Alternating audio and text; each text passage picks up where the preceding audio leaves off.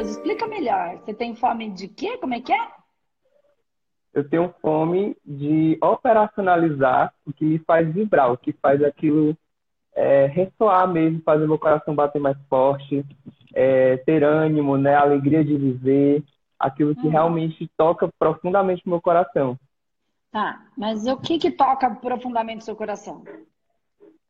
Então, é, eu gosto muito de esporte. Vibração, eu preciso saber o que que eu vibro. Então, é, eu passei muito tempo negando isso, né? Mas eu tenho muita vontade de levar é, uma causa social para o esporte, né? Uma causa que é o veganismo. Então, hum. é uma coisa que é muito forte de ser um atleta de alto desempenho sendo vegano. Hum. E aí é algo que, num primeiro momento, todo mundo né, diz que é impossível fazer isso, hum. que não tem como, não tem estrutura e tudo mais, mas é algo que é muito forte e que eu sinto que realmente me emociona em pensar que eu posso provar, né? Não só para mim, mas para as pessoas de que é possível. Então não é uma causa só para mim, é uma causa para todo o planeta. E então, construir eu... essa questão. Então você quer uma causa social vegana para o esporte, é isso? Isso. Entendi direito? Tá. Então tem isso, uma, um, uma área da, da, da, do esporte que diz que não é possível ser um vegano e ter alta performance sendo vegano. É isso? E aí você quer defender que é possível. Isso. E como é que você falou? Você falou que quer provar. Como é que você pode provar isso? Ganhando um campeonato de fisiculturismo aqui no meu estado. Legal. Então, é, você acredita que só é possível se você ganhar?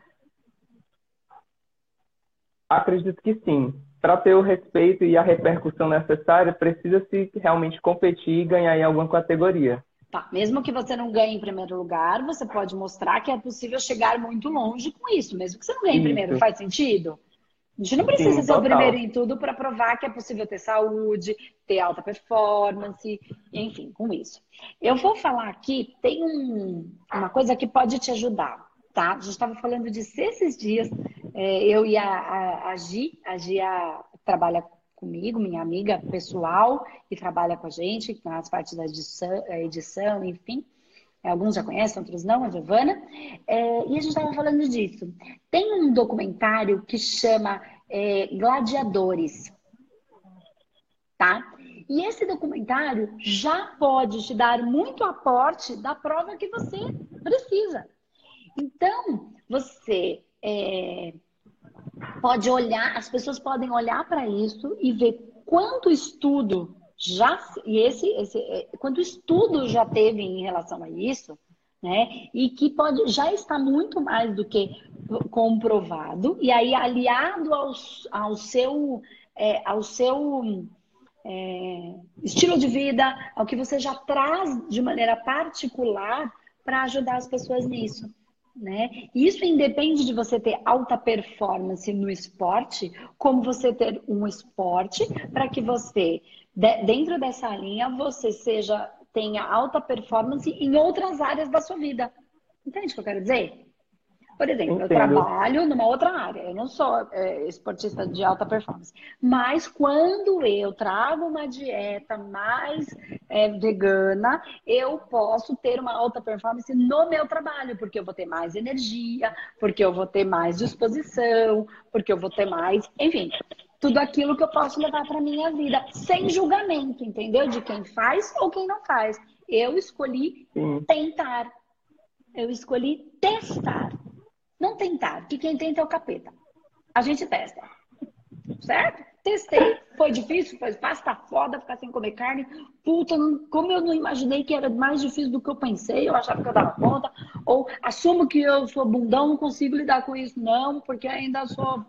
É, é. Enfim, isso para mim faz muita diferença. E aí eu começo a olhar para essas questões. Então é tão terapêutico como qualquer outra terapia. Sim. É. O que é mais difícil para mim, na verdade, é a questão realmente psicológica, porque as competições elas requerem realmente é, um nível de pressão muito alto, né? Elas, elas requerem um, uma questão também financeira muito bacana. Então, eu preciso trabalhar, eu preciso estudar, dar conta da faculdade, eu preciso fazer várias outras atividades, né?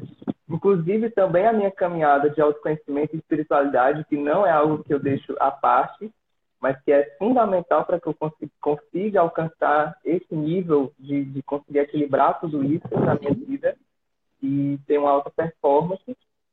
E aí é onde justamente pega, né? Porque é como se eu tentasse costurar dois mundos que ainda não conversam muito. A questão da espiritualidade, a questão do mercado de trabalho corporativo, a questão do veganismo com o esporte de alta performance, ainda pelo menos no Brasil ainda é muito, muito raso é, a escassez de profissionais é, tá. especializados nesse tipo de coisa.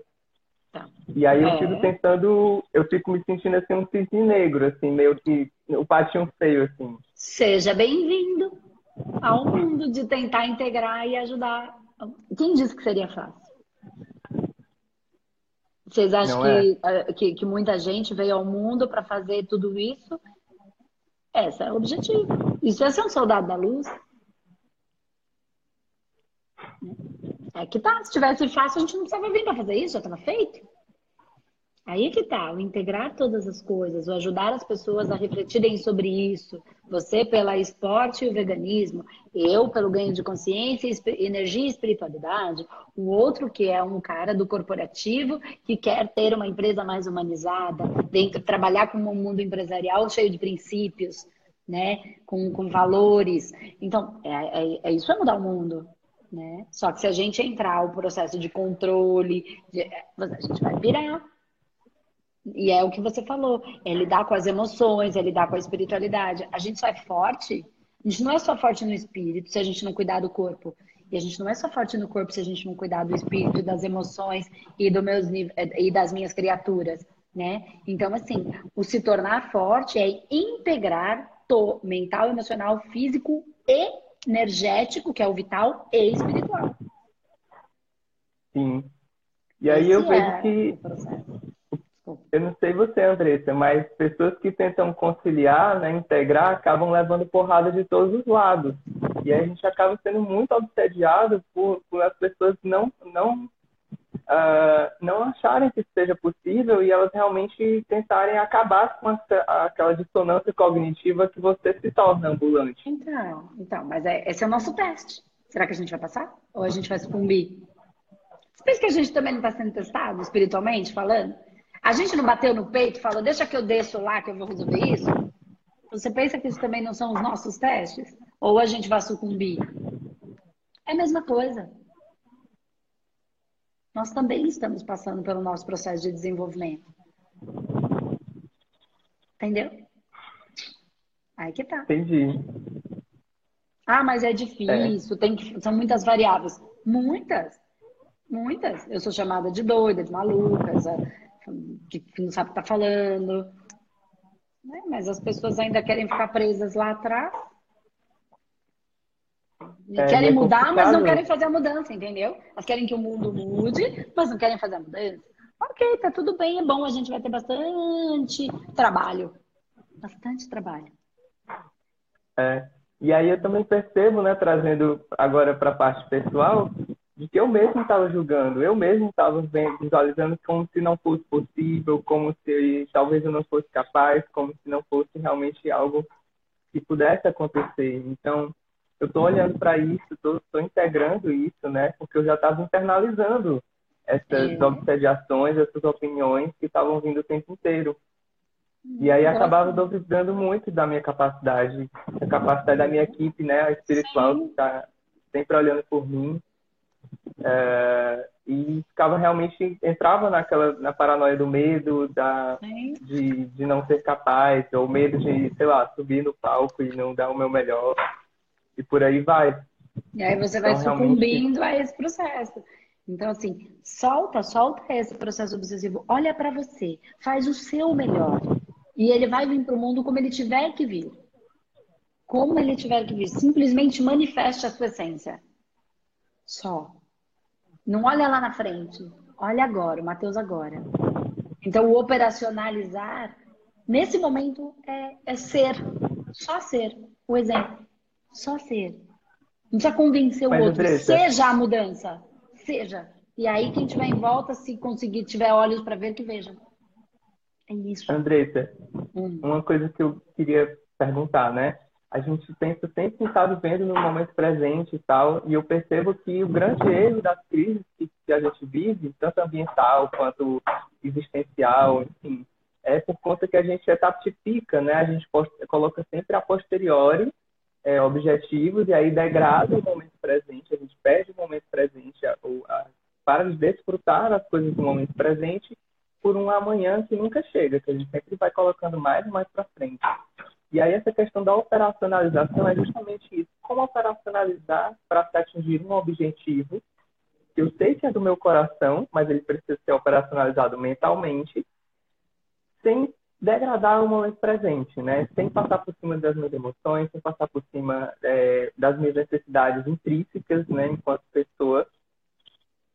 É, é, é como é que a gente consegue equalizar? Porque, assim, eu sei que é, é importante a gente tentar fazer tudo com muita presença, mas equilibrar esse monte de variáveis, como é, tempo muito apertado, poucas horas de sono, é, treino e academia e trabalho e tudo mais, é realmente meio que complicado e acaba fazendo meio que no automatismo. Então, a gente acaba não conseguindo trazer a presença e acaba sem querer passando por cima de si mesmo, vendo a vida passar de uma forma muito rápida, não se conectando em profundidade com as pessoas.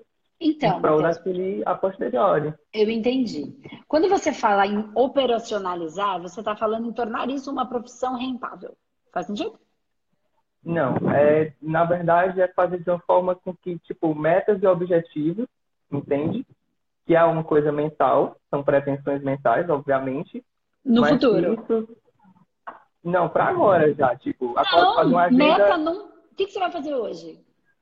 Só, só viva hoje. Só viva hoje. Você está querendo viver um processo espiritual e presente, mas você continua hipnotizado pelo processo de metas e objetivos que estão lá na frente. Solta, confia, faz o hoje, esse é o melhor. Por que, que você vive essa realidade que você tem hoje? Porque você tem que viver essa realidade que você tem hoje. Aceitar que a vida é como é. E se ela tiver que ser diferente lá na frente, ela vai ser. Vive o hoje. O hoje. Curte o seu treinamento. É disso. As pessoas continuam, elas querem viver a espiritualidade presente, mas elas continuam olhando para o objetivo e meta lá na frente. Qual o objetivo e meta de hoje, Matheus?